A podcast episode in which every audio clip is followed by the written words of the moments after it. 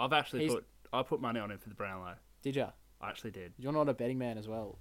Hey guys, welcome to another round of It's a Grand Old podcast after an unfortunate loss to the Power. Uh, Nick, how's Jack Viney looking for that bet of yours?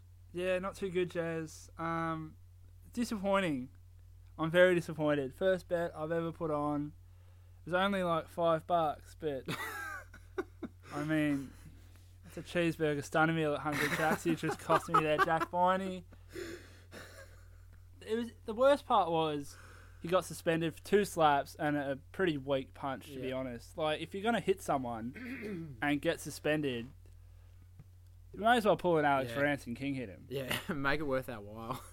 Disappointing. Um, okay, so game on the weekend, Nick. Like I said, very disappointing. The Demons 10 16 76 to Port Adelaide 18 13 121. Jesus. And uh, the first quarter was a uh, yeah, it was unfortunate. It was a tale of uh, two halves because the back half was actually playing well. The midfield was going well, but then we kicked two goals seven.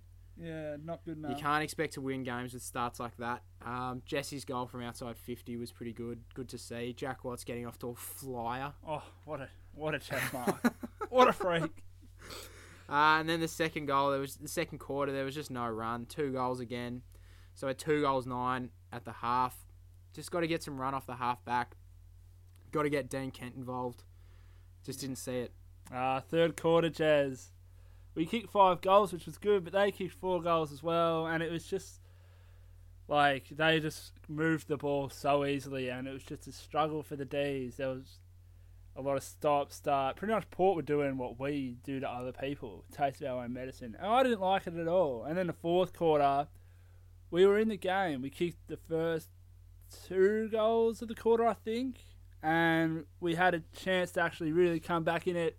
And then we missed two very, very, very, very easy shots on goal. And then we just kind of stopped.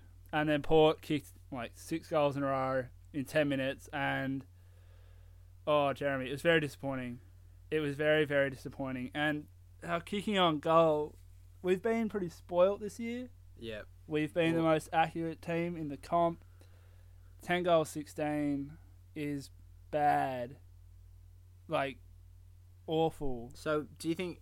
Well, we'll move into Q and A now. Do you think there's a reason that our kicking on goal was bad this week? I just, I don't know. I feel like Jesse Hogan is a bit, not a bit like Travis Cloke, maybe David Neitz. Whoa, let me explain. He'll either kick, he'll either kick his seven goals one like he did against the Saints, or he'll be, you know, he'll struggle a bit, and he did. All right. You heard it here first. Nick thinks that Jesse Hogan should be playing in the twos. No. he won the best and fairest last year, so he's capable. Um, Jazz, maybe it was because of the venue. Why are we playing in Alice Springs still? Okay, so controversial opinion here, but I'm actually a fan of us playing in Alice Springs. What? Uh, um, I think everyone's looked at a loss, a very similar loss to the loss against St Kilda, where we just didn't play our best and has blamed the venue. I don't want to blame the venue. I'm going to blame an inc- inconsistent team. I really like the venue. I think it's good for the uh, good for the communities out there, um, and I'd love for it to become a fortress. That doesn't happen overnight. I'd love for it to be like Hawthorn with whatever Aurora Stadium is now, where they go down there and they can't lose. I'd love for that to be the case with the D's and Traeger Park. Yeah, well, we only ever play Port there, Yeah. so can't make much of a fortress. Yeah. A fortress, if you will. Sorry, that was awful. um, Nick, where's the, where's the tackle pressure going? Jeremy, I have no idea. You know, I'm a big fan of tackles. Uh, we did have those two weeks, 87 tackles back to back against the Gold Coast and then the Bulldogs. This week we had 47 tackles. Uh, that's about No good. That's 12 a quarter. That's terrible.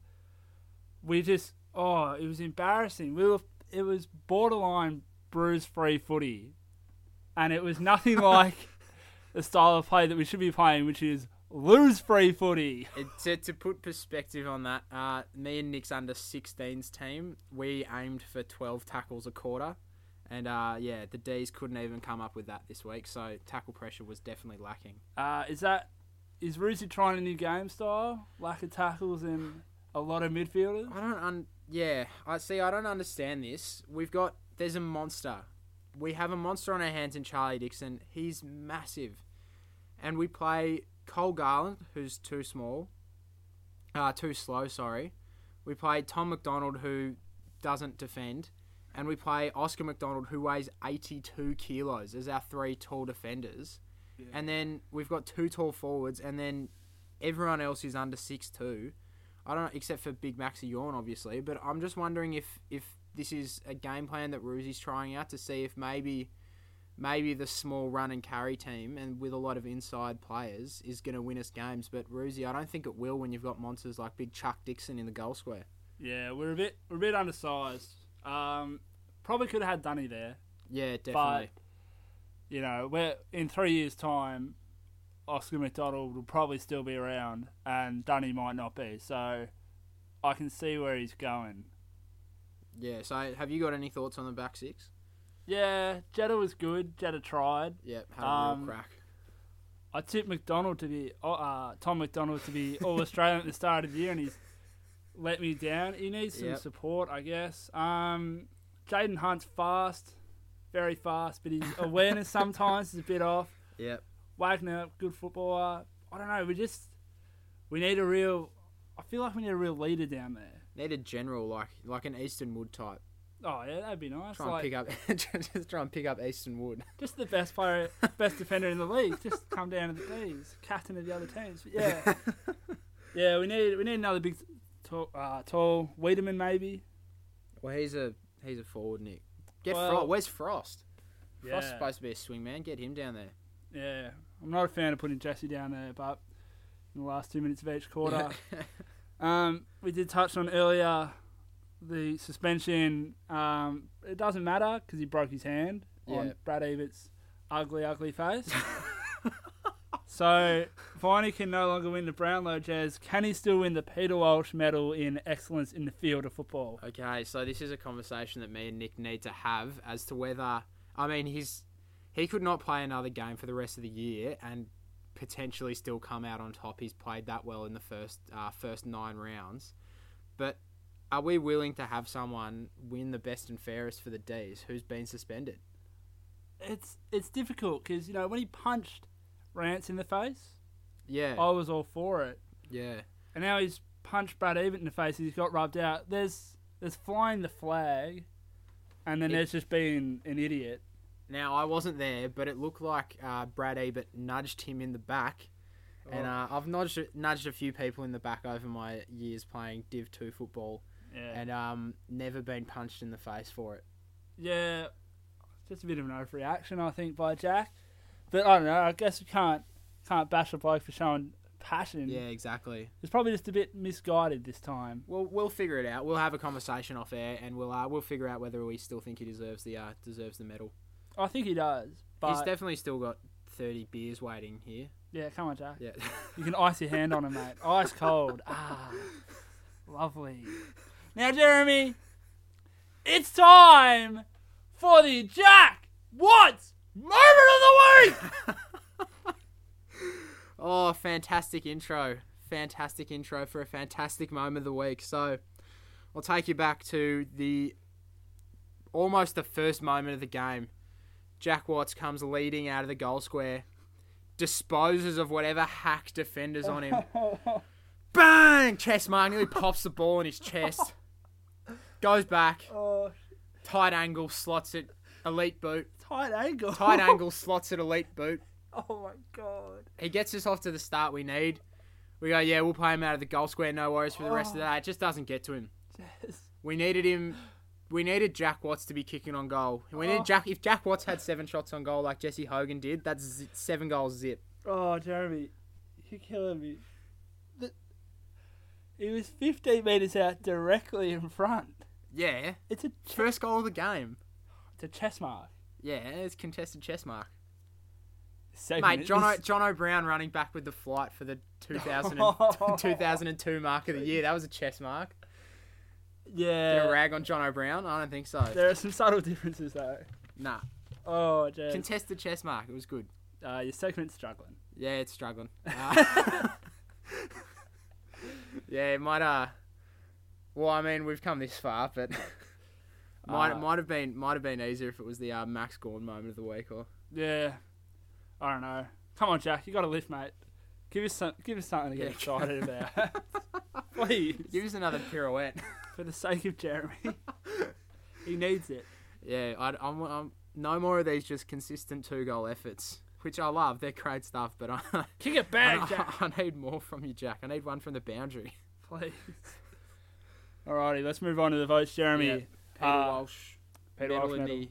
the field of excellency in the field of football. Excellent. One vote. Uh, could have been five votes for this bloke, but he kicked three goals for. Yep. Jesse Hogan. God, he's big. Um, 11 marks. Some of the oh, the contested marks that he takes are far better than Jack Watts' chess marks. 16 touches for the game. He's just a presence. He missed easy, easy shots on Yeah. goal in the last quarter, and it really angers me. But uh, still, one of the better players on the ground for the days. Uh, two votes to Tom Bugg, 21 disposals, four inside 50s, four rebound 50s with 85% efficiency. Just a solid game all round for Tommy. He's have, putting together a really good season at this point. Freak. Really good pickup. Three votes. Um, I'm pretty sure this vote was playing on Chad Wingard, who's probably Port's best player. Uh, Neville Jetta. He was the only real. He's in there for the effort that he put in. He actually tried, and you could see it. And he was trying to orchestrate change. He was trying to, you know, get the ball moving for the D's. I liked his game a lot. He's come a long way. Very consistent player these days. 18 touches, three tackles, uh, 83 uh, percent defi- uh, damn it, Tez. efficiency. Almost got there. 83% deficiency. He was spoiling some of Charlie Dixon's marks. I love him. Good Yeah. on you, Jets. Uh, Nathan Jones for the four votes. Uh, really stood up again. Can hold his head high after a uh, after a poor effort from the team. 28 touches, three tackles, six clearances, and five marks. Uh, yeah, really led from the front in this game. Freak. And uh, I think pretty obvious who's going to get the high five votes. Big Maxi Gawn. 48 hit outs. Jeez. God, he's big. He can hit the ball with his hand. Tell you what, he's good at that. Two goals. I was talking about Hogan's contested marking. This bloke is so big. His contested marking is insane. That's that's the difference between a bad ruckman and a good ruckman, an elite ruckman, if you will. Eight marks. He does it around the ga- uh, ground. 18 possessions. Overcame getting a poke to the eye in the first quarter. He's tough as nails, Max Gawn, and five votes. Well earned. We've got another six pack for you here. Uh, please come. Do you think it counts as a contested mark if no one can reach where his hands are? No, oh, yeah, definitely. Not his fault. He's so God-given athlete. that was terrible.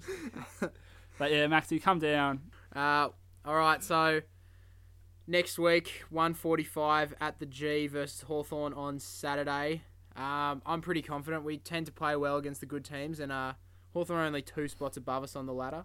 Mid-table clash. This Yep. one. Definitely a mid table clash. Um, I'm picking the D's to get up by four goals, Four and I reckon I reckon Jack Watts will have a big week. Uh, your lack four, of faith goals. disturbs me. I'm going the D's by 10 goals. 60 point turnaround. The fact of the matter is that the Hawks just aren't the team they once were, and I reckon the D's will absolutely smash them, And I reckon Bernie Vince will have a standout game. Yep. He's, Good he's call. flown under the radar, and I look forward to the possible, like, Viner goes out, possible inclusion of either Jack Trengo, Oh, which would be lovely to see. I'd love to see him back. And even like if it's not Jack Trengove, Clayton Oliver. Oh, Yeah, we we we've talked about it before, but we're uh yeah we're not a shallow side anymore. So a bloke like Jack Viney can come out. I'd love to see Trengo back. I would. It's been a while, but yeah, But do we against Hawthorn? That's the thing. I think we have to. I would like to see Dunn come in for Oscar McDonald because I don't think Well, Garland's injured as well, so just a bit of bit of experience down back would Yeah. be nice. All right, thanks, guys. That was another week of It's a Grand Old podcast. We'll be back next Tuesday night after a convincing win against Hawthorn. Hopefully. Goaties!